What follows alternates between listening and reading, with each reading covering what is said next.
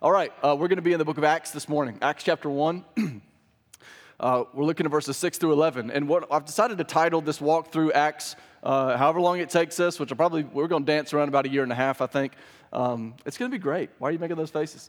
Uh, it's going to be a little while. But man, there's so many great things to see here. And I'm just really, really excited. But I've, I've kind of honed in on the word forward uh, when we're talking about the book of Acts. That all through this book, you see that God's mission goes forward, that our call goes forward, that God's cause will never be stopped. It is always on the forward offensive. God's church is unstoppable because our God is unstoppable. And so this morning, we're going to look at what you see behind me, Acts chapter 1, verses 6 through 11. If you weren't here last week, or if you were, we, we kind of did a precursor message to this message because it was the exact opposite. Last week, I titled the message, don't just do something, stand there. And what I mean by that is that being still is not the same thing as being idle. That before God calls his disciples to go on the mission, he calls them to wait and to wait for the Spirit to come upon them, to be empowered for their mission. And there's something to that with us. Before we're to be constantly doers, it's okay to be still and to remind ourselves that we are being sent and empowered by our God. But this week we're talking about don't just stand there, but do something. a few years ago, when I was in seminary, I was in seminary in uh, Louisville, Kentucky, and I was the intramural director, so intramural sports and stuff. That was kind of my jam. And um, I also was like, listen, I'll do this. When they asked me to do it, I was like, I'll do this, but there's only one stipulation is that I still get to play. Uh, and so I did. And that's kind of messed up, right? That the, the, referees that were calling my games were paid, or, you know, I, I, decided whether or not they got a paycheck. I know that's, it's a corrupt system. Professional sports are the same way. Um, anyway, so we were playing an intramural football game out on the, the quad at the seminary, and um, it was a pretty intense game. I know you're thinking, really, it's seminary, but these guys are pretty competitive too. We're all sinners, you know. Uh, so we had technical fouls in basketball games, just like you probably did. We had this football game, and um, on my team was a guy named Ross. Ross is a pretty big guy. Um, he's bigger than me, and um, he was, you know, in flag football, it was a flag football game, and so you you don't tackle, obviously, you, you also don't stand in front of anybody because the, the, this, this motion is all them. You got to go to their side and pull their flags. And so one guy decided one day he was going to stand in front of Ross. Uh, it didn't go well for the other guy. Um, Ross, it, it, honestly didn't even look like anything bounced off of him, or like he didn't even recoil. He just kind of kept moving.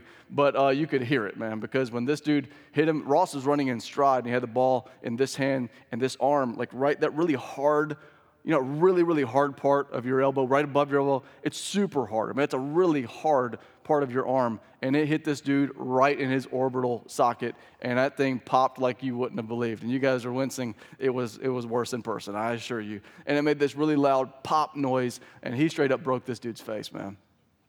Real talk. He broke this dude's face. And um, he started screaming and writhing in pain, and I was in charge. You know what I mean? Like, that's the thing that cracks me up about it is like, they paid me to be the guy to respond to this kind of crisis. Probably not a good idea. Um, but it, I remember this guy writhing and screaming, and his teammates freaking out, and they were lo- all looking at me, and it was like immediately swollen up, and this dude was in a lot of pain. I know it's a lot of details, but they looked at me and they said, Don't just stand there, do something right? Because I was just like, oh, snap, he just broke that dude's face. Don't just stand there, do something. And so I'm like, hey, listen, this is a seminary. I'm thinking like, what, our orthopedic surgeon is out today. You know what I'm saying? Like, what? Take him to hospital. That's what I was thinking. Like, call an ambulance. That, what do you want me to do about it? So I like ran over to the security office and I told them, I was like, hey, we got a dude who just broke his face out here in a football game. Um, what do we do? And they were like, call an ambulance. It's like, oh, that's what I told him. So uh, we went, went, back out there and I was like, somebody needs to either take this dude to a hospital or you need to call an ambulance to get here. And um, anyway, that's what happened. I didn't. I couldn't do anything. I, I, just because I was doing something didn't mean anything, right? We needed to call somebody that could actually see about restoring this dude's absolutely jacked up orbital bones. They wanted some urgency, right? Uh, and that's what an emergency is. You can't say the word emergency without saying the word urgency because that's what it calls for. An emergency requires a sense of urgency. It requires not just standing there, but something needs to be done. Do something. You know, the gospel is the greatest of emergencies, which means it requires the greatest of urgencies. It's life and death. Literally, it's life and death. Jesus came that we would not perish in death, but he have eternal life. And that's the gospel. The gospel is a matter of life and death. But the sad thing is that we actually see other temporal, physical wounds and, and, and marks and ailments and breaks with greater urgency than the eternal wounds of those that are perishing around us. But one of those is actually a greater emergency, which requires a greater urgency. And so this morning we're going to look at that, that Jesus' last instruction to his disciples in a world in desperate need of an, emerg- an emergency was essentially don't just stand there, do something. And Jesus and the disciples actually had something that they could actually do. And that was take them the good news of the gospel that could mend their ultimate broken states. So let's look at Acts chapter 1. well, let's start in verse 4, okay? We'll start in verse 4. We're actually going to look at verses 6 through 11, but look with me starting in verse 4. Luke writes this He says, And while staying with them, he ordered them not to depart from Jerusalem, but to wait for the promise of the Father, which he said, You heard from me, for John baptized with water, but you'll be baptized with the Holy Spirit not many days from now. Verse 6. So, when they had come together, they asked him, Lord, will you at this time restore the kingdom to Israel? He said to them, It is not for you to know times or seasons that the Father has fixed by his own authority, but you will receive power when the Holy Spirit has come upon you, and you will be my witnesses in Jerusalem and in all Judea and Samaria and to the end of the earth. And when he'd said these things, as they were looking on, he was lifted up, and a cloud took him out of their sight. And while they were gazing into heaven as he went, behold, two men stood by them in white robes and said, Men of Galilee, why do you stand looking into heaven? This Jesus, who was taken up from you into heaven, will come in the same way as you saw him go into heaven.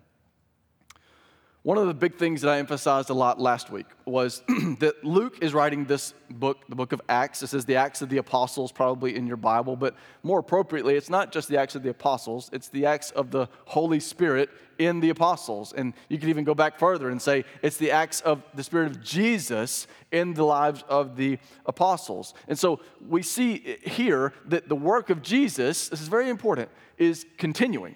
It's continuing, meaning, and we looked at this last week, that the work began in Luke's first volume. This is volume two. The first thing that Luke wrote was the gospel, according to Luke. And so that detailed the beginning of Jesus' life and ministry.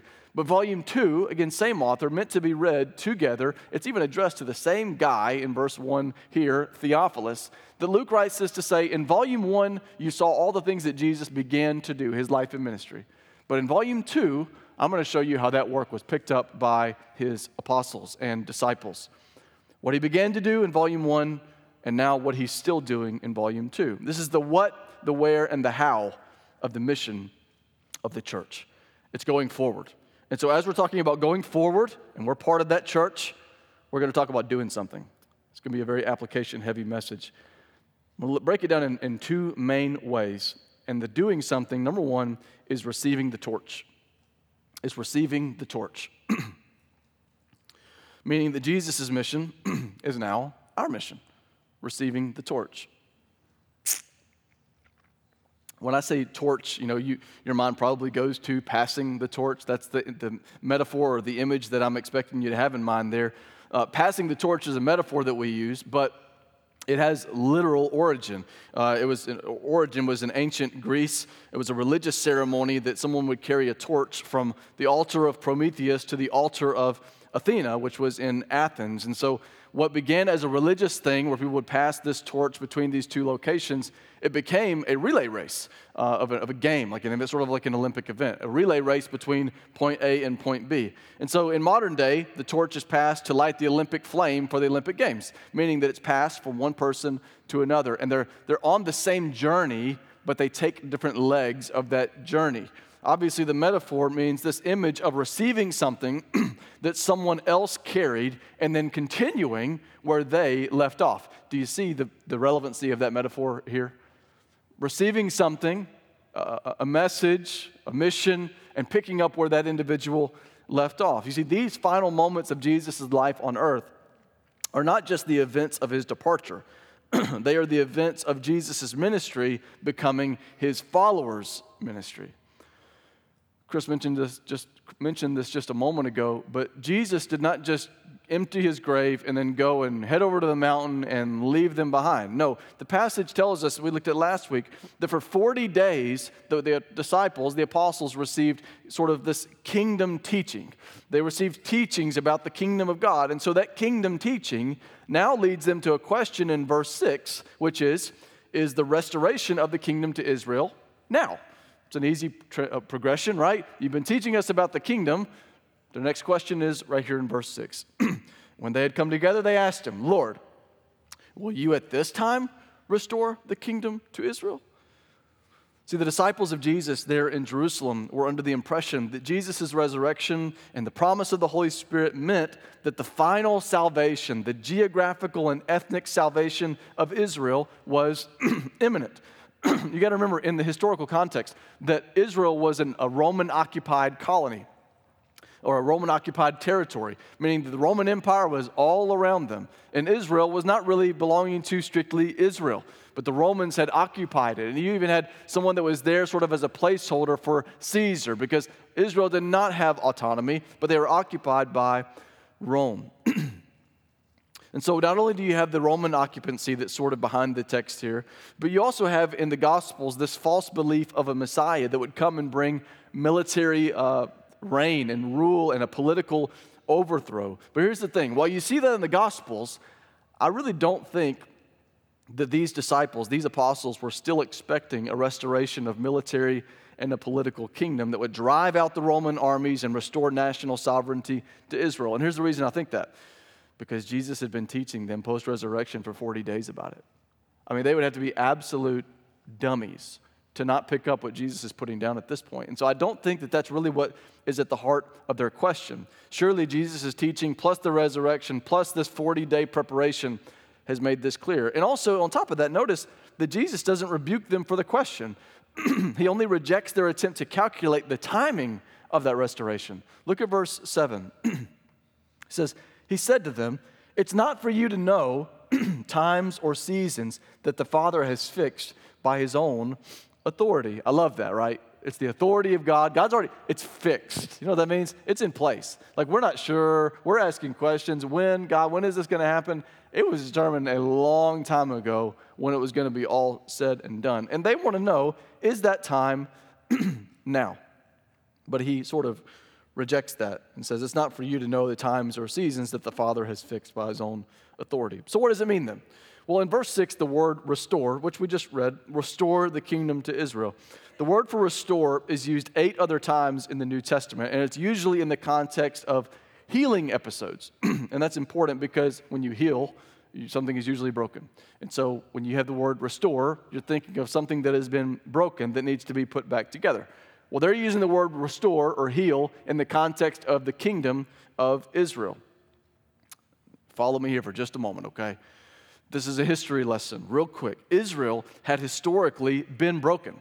You have Roman occupancy, and so they're not autonomous, but even back further than that, you can look back to the kingdoms of Judea and Samaria, the northern kingdom and the southern kingdom. Go ahead and throw that map image up there. Now, the Roman Empire is vast, and so that sort of beige area would be the Roman Empire in 125 AD, just shortly after the events that we're looking at this morning.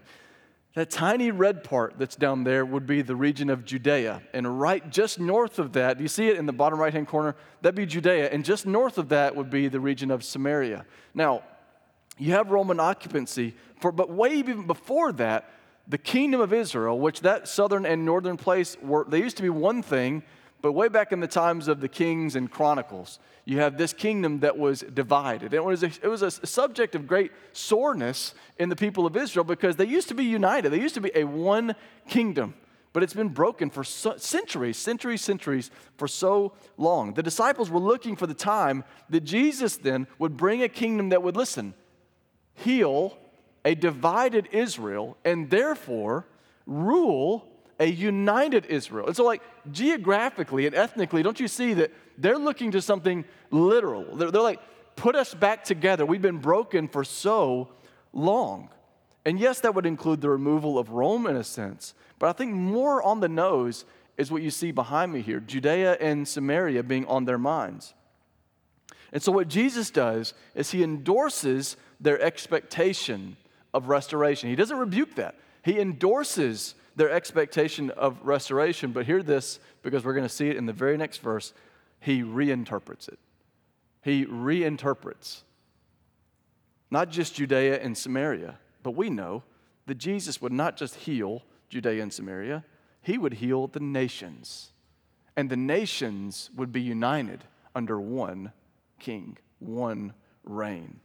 You see, Acts and our author Luke is far more concerned with the question of to whom is the kingdom given rather than when will the kingdom appear. And this is the backbone of verse 8, which is an extremely important verse. Look at it with me.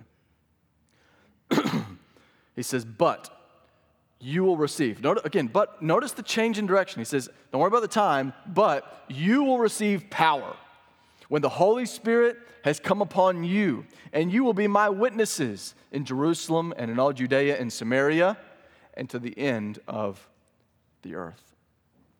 I want to spend a lot of time on this aspect of the message, but I just can't. But I want you to know that there is so much influence in that verse and in all of these verses, so much influence from the prophet Isaiah, which was Jesus' favorite. We talked about that last week. Jesus loved the prophet Isaiah and his, um, his book to us. But there's so much Isaiah influence here. Isaiah wrote of a servant that would pass the torch to other servants. And Isaiah prophesies of a servant that God is going to bring to bring hope and salvation to Israel. Isaiah 32, 15 through 20, which you're not going to see on the screen behind me.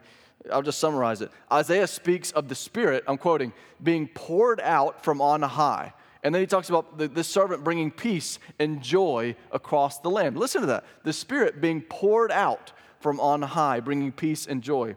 The word for witness in verse 8, right here in chapter 1, is martus. It's Greek, and it links to the second half of Isaiah. Isaiah 43:10, which you should be able to see on the screen behind me. It says, "You are my witnesses." This is going to sound a little familiar. You're my witnesses, declares the Lord, and my servant whom I have chosen. Isaiah 49, 6, later on, same book, same guy, he says, It is too light a thing that you should be my servant to raise up the tribes of Jacob and to bring back the present of the preserved of Israel.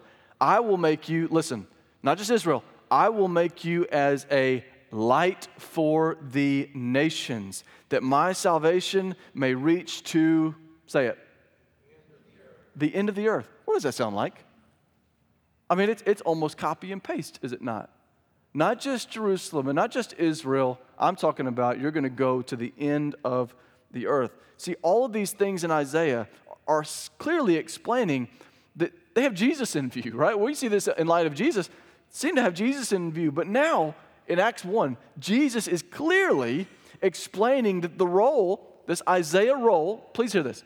Well, we've just looked at that role that has belonged to him in his life and ministry. Who does it now belong to? Me and you. Do you see the passing of the torch? This thing that's true of the servant that Isaiah prophesies. Now Jesus comes and says, It's yours now. You're the one that will receive the torch. You're the one that through you guys, the Spirit of God will be poured out from on high, and you will bring peace and joy across the land. You will be witnesses. You are chosen servants. You are a light to the nations that God's salvation may reach to the ends of the earth. Do you see that Jesus is picking up where Isaiah left off and said, This was true of me in my life and ministry, but now, here you go, passing the torch carry on the mission. You see, Jesus on that mountain right before his ascension, he is simply saying, and I'm paraphrasing, don't just stand there. It's time to do something. Pick up where I left off. And so, considering that message, that mission, there are three questions. What is the something that Christians are sent to do? Where are we supposed to do it? And how is it supposed to be accomplished? What are we doing? What are we, what's the something Christians are sent to do? Where are we supposed to do it? And how is it supposed to be accomplished? I'm going to give you three quick subpoints regarding those questions that you see straight out of verse 8 here. A, under one, would be the what. What are we called to do? Be his witnesses. We're called to be his witnesses. I don't know what comes to mind when you hear that word witness. But a witness is someone who tells about what they have experienced. That's what a witness is. Let's not overcomplicate it. Um, not just talking about in the Bible, but a witness in general. For me, it brings to mind a courtroom setting. When I think of a witness, I think of a courtroom. I think of the person that goes and takes the stand, and they are the witness. Your witness, right? Maybe you've watched some Law and Order or something. You've heard that. You see, that's what I have in mind here because the apostles knew God better than most. What kind of person do you want on the witness stand? I don't know, somebody who's witnessed it, right? That's who you want on the witness stand. You want somebody who knows something, somebody that was there, somebody that can speak on it, has experienced whatever the case is that's in question. The apostles knew. They knew God better than most. They did life with Jesus, who's God made flesh. For three years straight, they did life with God made flesh. They learned his heart, they learned his mind, they sat under his teaching, they received his correction. You see, an effective, a motivating witness is one who knows and has experienced something firsthand. like I can be an effective witness of um, Tony's cakes. You know why? Because I've eaten them bad boys. Like I can sit here and talk about the strawberry. You know what I'm saying? And I can talk about it. And I can talk about the Hershey chocolate with homemade buttercream icing. You know why? Because He's taught me the way. He's taught me the way, man. Always the, the perfect ratio. Or we could talk about the Butterfinger, man. Again, always the perfect ratio. We could talk about the ratio of cake to icing, that the cake is never dry, that it's always succulent. And yeah, we're really talking about this right now. Here's why I say that I have your mouth watering, and my own is watering, I'll be honest with you, because I'm an effective witness. But the only reason I'm an effective witness is because I've tasted and seen. And the same is true. Sorry for all that attention, Tony. I know you love it. The same is true because the apostles knew God. They had tasted and seen, and they were effective witnesses because they had tasted and seen and learned who God was through the man, the God man of Jesus. God has not just made himself known to the apostles, has God made himself known to you? Has God made himself known to you? If you have a copy of God's word, you better believe he's made himself known to you. If you are indwelled by the Spirit of God, you've done more time with God than the apostles did. If you've been a believer more than three years, think about that. You have done time with God. You should know God. God has made himself known to us. And to be a witness is to testify to who he is, what he has done, what he is doing, and what he will do. But first, you got to taste and see. You got to be able to taste and see and know who God is if you're going to be a faithful witness. Testify concerning Him, what you've clung to about Him, but you got to have clung to Him. It's going to be hard to witness if you don't know Him. Doesn't that hinge on your understanding of who God is? You got to understand your own sin, and by contrast, God's gospel love. How are you going to be a witness to that if you've never embraced it? You got to taste and see, man. How are you going to testify to His grace if you don't see just how undeserved it is? Do you know how undeserved it is? Do you relish in that? How are you going to talk about the comfort of our God if you've never had to know His comfort? How are you going to talk about God's forgiveness if you've never sat there and just understood the known weight of your sin? You got to know Him. You want to take the witness stand in this world? You got to have something to talk about. And the only way that you're going to do that is not by memorizing a script it's by knowing God, tasting and seeing and simply explaining. Go be a witness. That's what we are, witnesses. The second little subpoint there is where? Where are we witnesses? Well, Jesus says in Jerusalem, in all Judea and Samaria, and to the ends of the earth. Where? Jerusalem, Judea, Samaria, and the ends of the earth. And you're thinking, eh, I don't see myself going over there, so what does this mean for me? You see, very important to the book of Acts is knowing where Acts begins and knowing where Acts ends. This book, this mission for these guys, it all starts in Jerusalem because this is what was promised to Abraham way back in Genesis chapter 12. Abraham, through your family, through your offspring, would all the nations of the earth be blessed. It's going to start with you right there in Jerusalem, but it's going to spread to all the nations. Don't you see how God was weaving this amazing tapestry from Genesis all the way to the book of Acts and through Revelation and through your life? I don't know, man. That's an amazing God, if you ask me. Jerusalem, Judea, Samaria, to the ends of the earth. Put that second map image up there. this is what that means for us, church.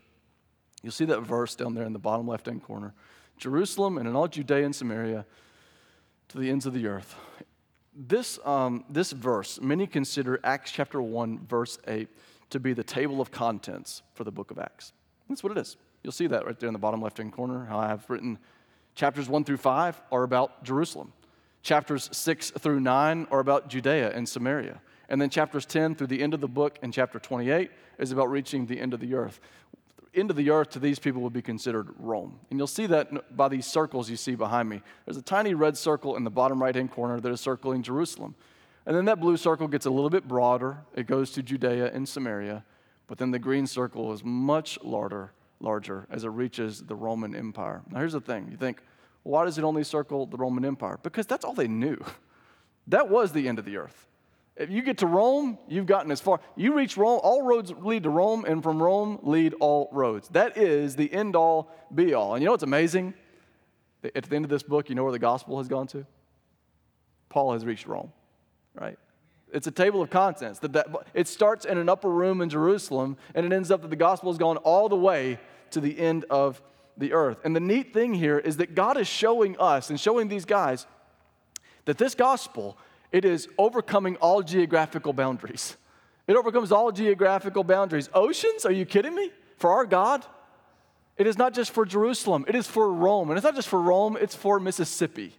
It's not just for Mississippi, it's for the UAE. It's not just for the UAE, it is for Australia. It conquers and reaches all nations. But it's not just geographical, it is even multi ethnic. The gospel doesn't just reach Jews, it reaches Gentiles. That's what it's saying. It starts in Jerusalem with a bunch of Jewish guys, but Jesus is saying, we're about to blow the lid off, man, because by the end of this book, you're going to see that it goes to the pagans. And it doesn't just go to Rome, it goes to Mississippi. And it doesn't just go to Mississippi, it goes to Ethiopia. And it doesn't just go to Ethiopia, it goes to Mongolia. You know why? Because the gospel knows no boundaries, because our God knows no opponent that he cannot overcome. Into the earth, unstoppable, forward. You see, Israel's restoration and Jesus' kingdom is happening now.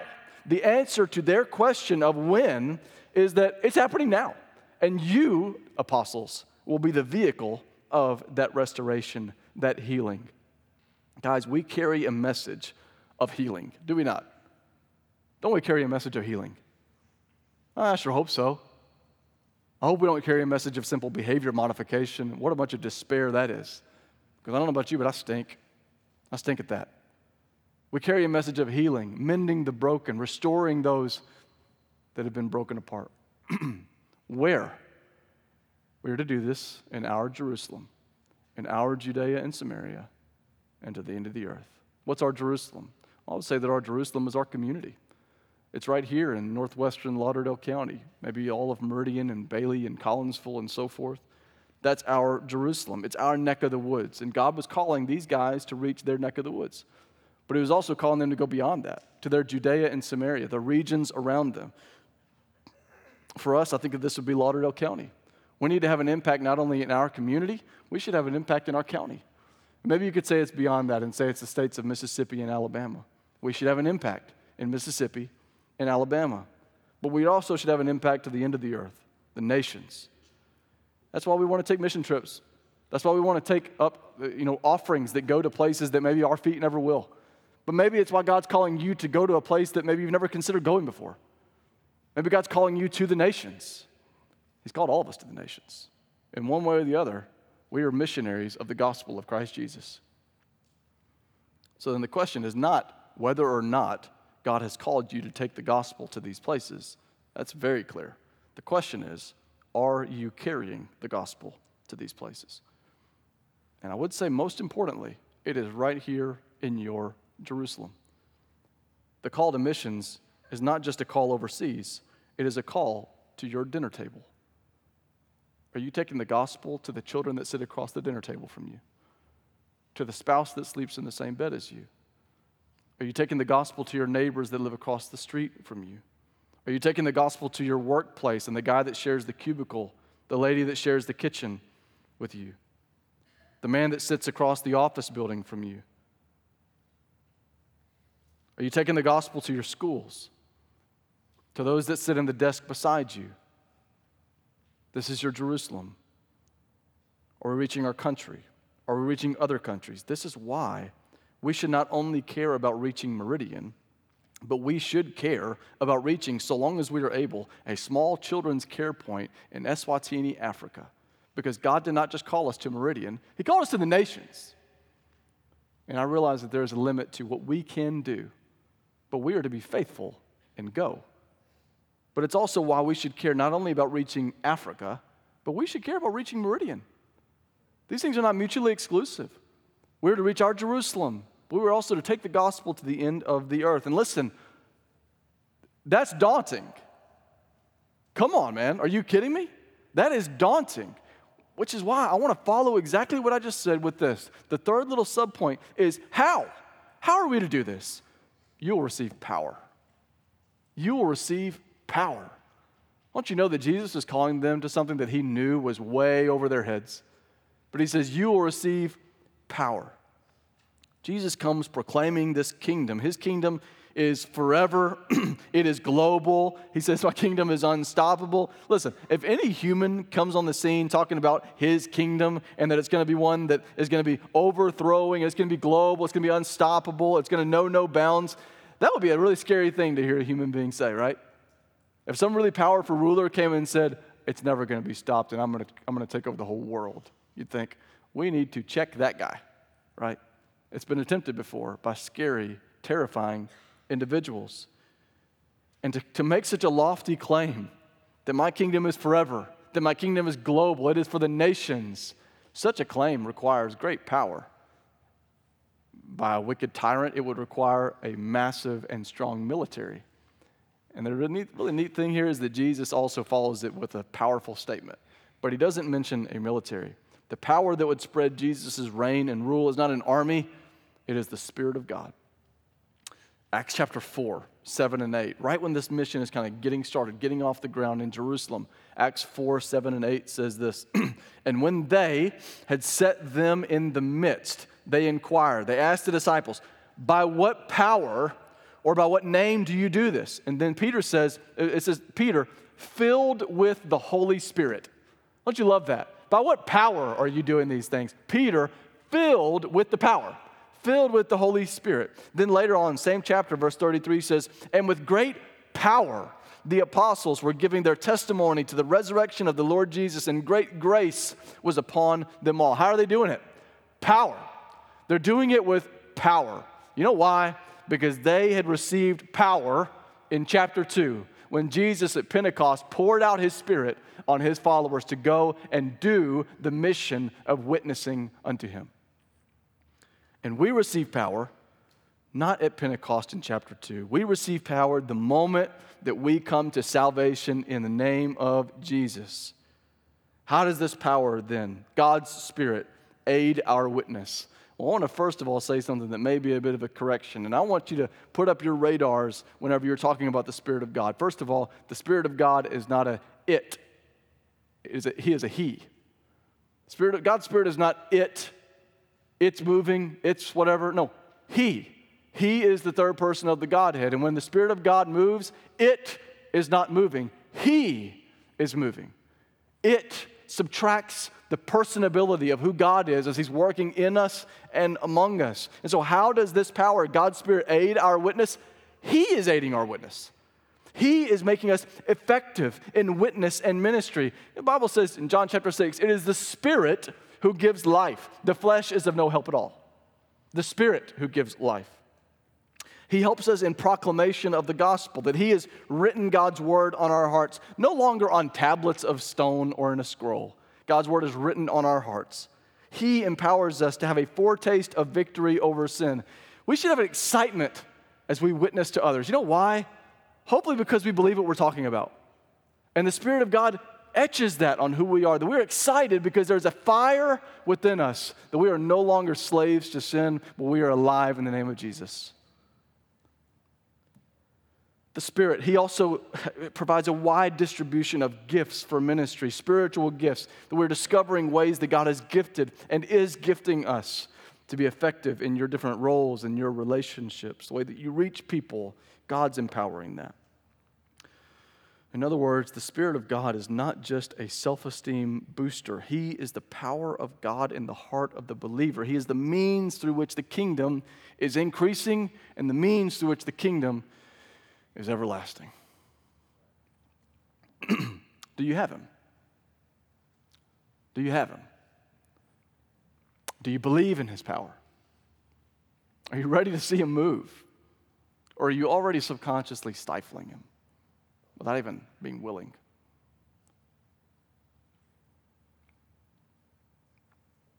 If we're going forward, we got to be doing something. We are carrying the torch and picking up where Jesus ascended and left off. Speaking of his ascension, this is what we're going to look at next. We're not just carrying the torch, but number two, stop staring and start doing.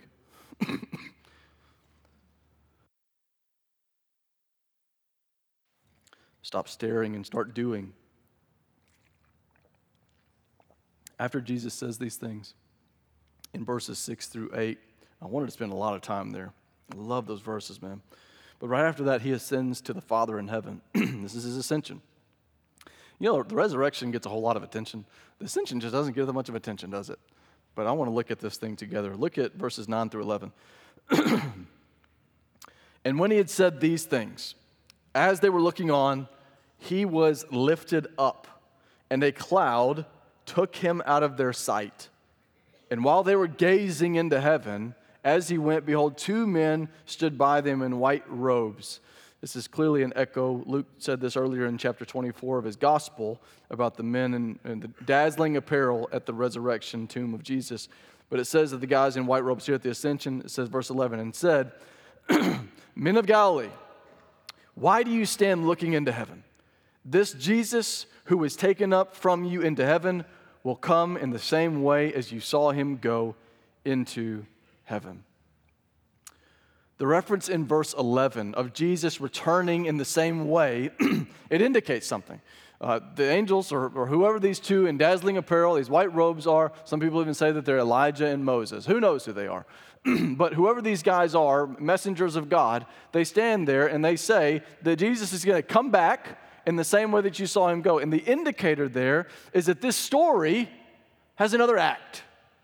This story has another act. He's leaving you with act two, but there's an act three that's coming when it's going to be completed. In the Gospels, Jesus refers to himself as the Son of Man more than any other title. It's a way that Jewish people would refer to a human being, Son of Man. But Jesus refers to himself as a human being the prophet Daniel wrote something in chapter 7, a prophecy that a son of man would not be any normal son of man, but there would be a, a son of man that was greater than all the rest of the sons of men. Daniel 7 13 and 14 says this I saw in the night visions, and behold, with the clouds of heaven there came one like a son of man. Clouds of heaven. And he came to the Ancient of Days, that's to the Father, and was presented before him. And to him was given dominion and glory. Don't miss this next one. And a kingdom. That all peoples, nations, and languages should serve him. His dominion is an everlasting dominion, which shall not pass away, and his kingdom one that shall not be destroyed. Who does that sound like? Who does that sound like? Uh, come on, you guys. It sounds like Jesus, man.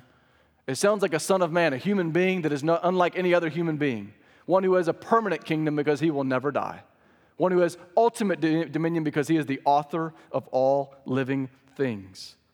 The reference in verse 11 of Acts 1 of Jesus returning in the same way indicates once again that there is another act to be accomplished.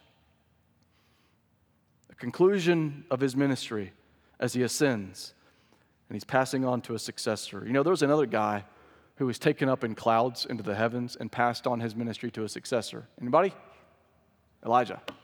Elijah was taken up in cloud to the heavens and passed on to his successor, Elisha, who continued his ministry. And Jesus, I mean, come on, the hyperlink is there, right? Jesus is being carried off into the heavens, passing on his ministry to his successors. And they needed to stop staring and start doing. Don't just stand there, do something. Guys, the, the ascension of Jesus was not the finish line, it was the starter pistol. wasn't the finish line. It was the starter pistol. And church, we must not just stand there. It's time for us to do something. Do you see our mission as an emergency? If so, do you have urgency? Are you willing to be a witness? you know, I think when we think of evangelism, it's, it's intimidating because we think of knowing all the information. We think of making sure and not messing anything up, make, making sure we don't sound stupid. Guys, evangelism is, we're not, Jesus is not asking for creative storytelling and entertainment or exaggeration to hone people in. The key to witnessing, you have somebody on the witness stand in a courtroom, you know what the key is? It's not being exciting, it's telling the truth. What's a good witness do? A good witness tells the truth. Evangelism is best seen not as a presentation, but a conversation. Evangelism is not some big, robust presentation, it is a real, intimate, heartfelt conversation. Testify to what you have heard, tell the truth to what you have seen and heard. If you have heard that the gospel is good news for the sinner, just tell the truth. Say that. If you've experienced the salvation and hope of the living God, don't build some big, robust presentation. Just tell the truth. Do you have life when you were dead in your trespasses and sins? That sounds pretty exciting to me, man. Tell the truth. Have you received the Spirit of God? Tell the truth about Him. Have you enjoyed the mercy, the never ending mercy and favor of God? If you've enjoyed it, don't you like to talk about the things that you've enjoyed? You go see a movie that you enjoy, you become a, an evangelist for that movie. Be an evangelist for that which is infinitely more valuable to us. What have you felt? Tell the truth about it. Have you felt the comfort, the deep inner comfort that when the world is corrupt and dying around us and it's so tumultuous and you have constant sufferings and it's all falling apart at the seams, do you experience comfort because of who you have in Jesus? Tell the truth about it. Talk about that. Have you experienced joy that is unshakable? I think the, the world will want to hear about that. Have you experienced peace in times of turmoil? That sounds like something that's attractive to me. Have you experienced security when everything around us is insecure and fading?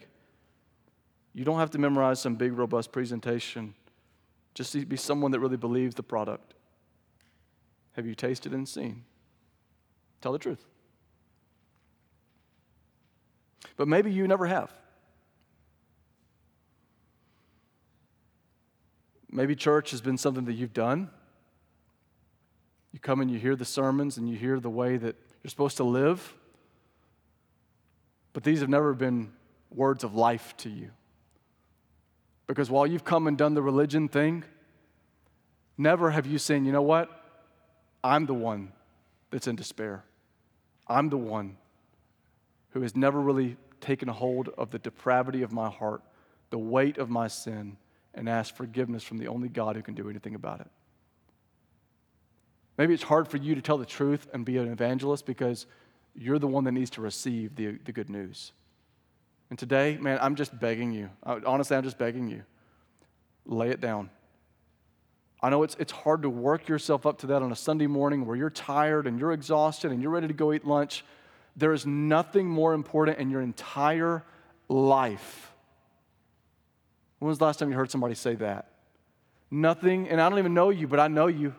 There's nothing in your entire life that is more important than falling on your knees in desperation and saying, God, I am a sinner, and there's nothing that I can do to save that, to redeem that, but I know that you died for me. And I don't know the ins and outs, I don't know all the right things to say, but I believe in Jesus. I believe that He died for me on the cross and that He was resurrected, and I want to simply ask you to be my Savior and give you my life as my Lord. Do it. Do that today. And you don't have to do some big fancy religious thing to make that happen, but do it sincerely and be willing to, whatever it takes, follow Jesus from this day forward. And if that's you today, you don't have to do a big, robust demonstration of that. Give your life to Jesus, and He will dictate the rest of your path. Make Him Lord and Savior. And you can do it on a simple, mundane Sunday morning, such as this. Every time we gather, we are huddled around the flames of the good news of the gospel. And today I want you to experience the warmth of that. The word uh, witness, I mentioned this earlier, it's martus. It's where we get the word martyr from.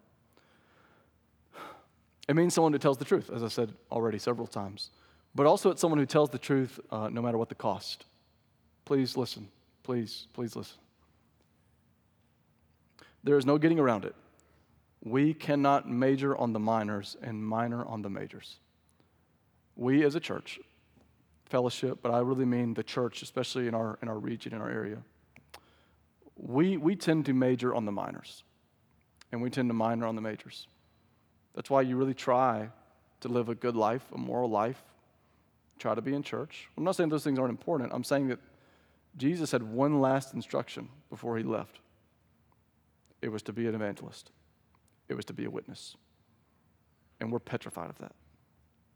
And we sort of relegate that to the closet and say, I can be a Christian and, and I can kind of live with the fact that I'm not really an evangelist.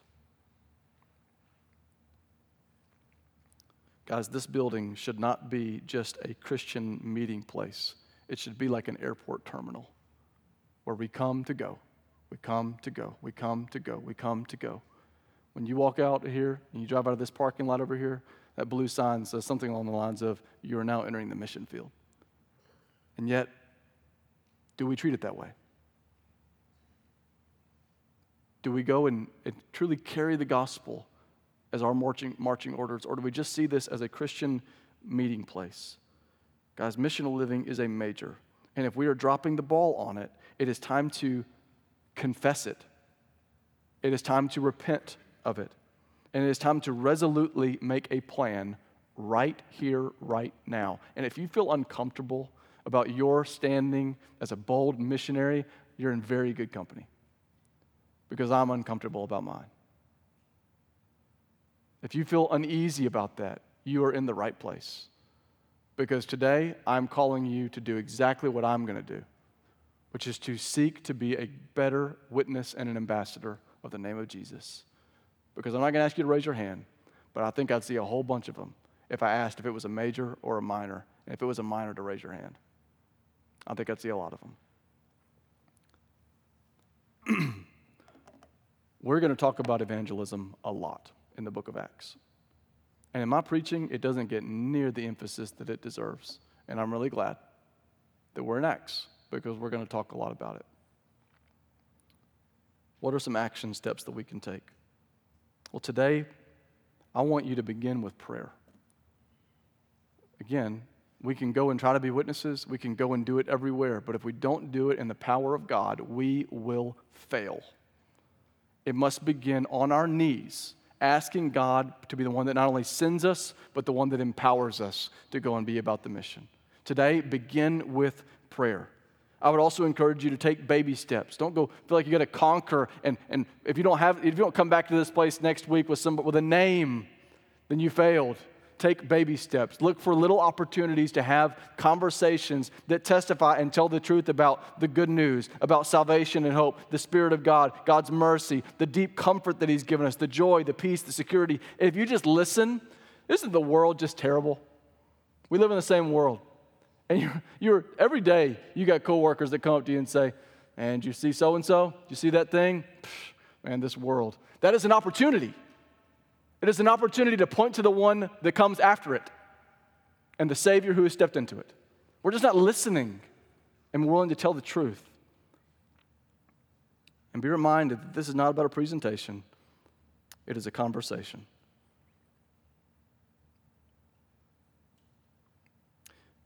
I have juggled how to end this sermon for about 72 hours because I'm not sure what the best way to do it is. And honestly, I have like three different conclusions written right here, and they're all struck through. I'll show you later. They're all struck through because I'm just going to listen to the Spirit right now. And I think that this is how I want to end the sermon. I want to ask you to bow your heads and close your eyes. I'm going to ask the praise team to come on the stage as they prepare to lead us in a song of response. And as I said, I'm not going to ask for a show of hands on how we feel like we, whether or not we're majoring or minoring on evangelism. I'm going to go ahead and assume that, I, and that's a dangerous thing, right? But I'm going to go ahead and assume that you guys are a lot like me and that this is a place where I need work. And thank God that He is exposing that to me and to us right now. And so this morning, here's what I want to do. I want you to pray, and I want you to close your eyes, and I want you to think and ask the Spirit of God to reveal to you who is your immediate mission field. I mean, names, faces. They may live in your home. They may be children that you want to see make professions of faith. They may be coworkers. They may be close friends. They may be acquaintances. They may be strangers. But I want you to picture that person in your mind right now.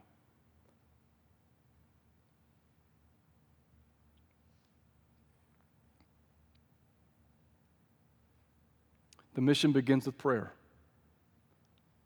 And I want you to begin to pray for them right now. Pray for a soft heart. Pray that God would begin to work. And pray as you pray for them, pray that you will be willing to be the vessel, that you would look for opportunities, that you would be sensitive to that.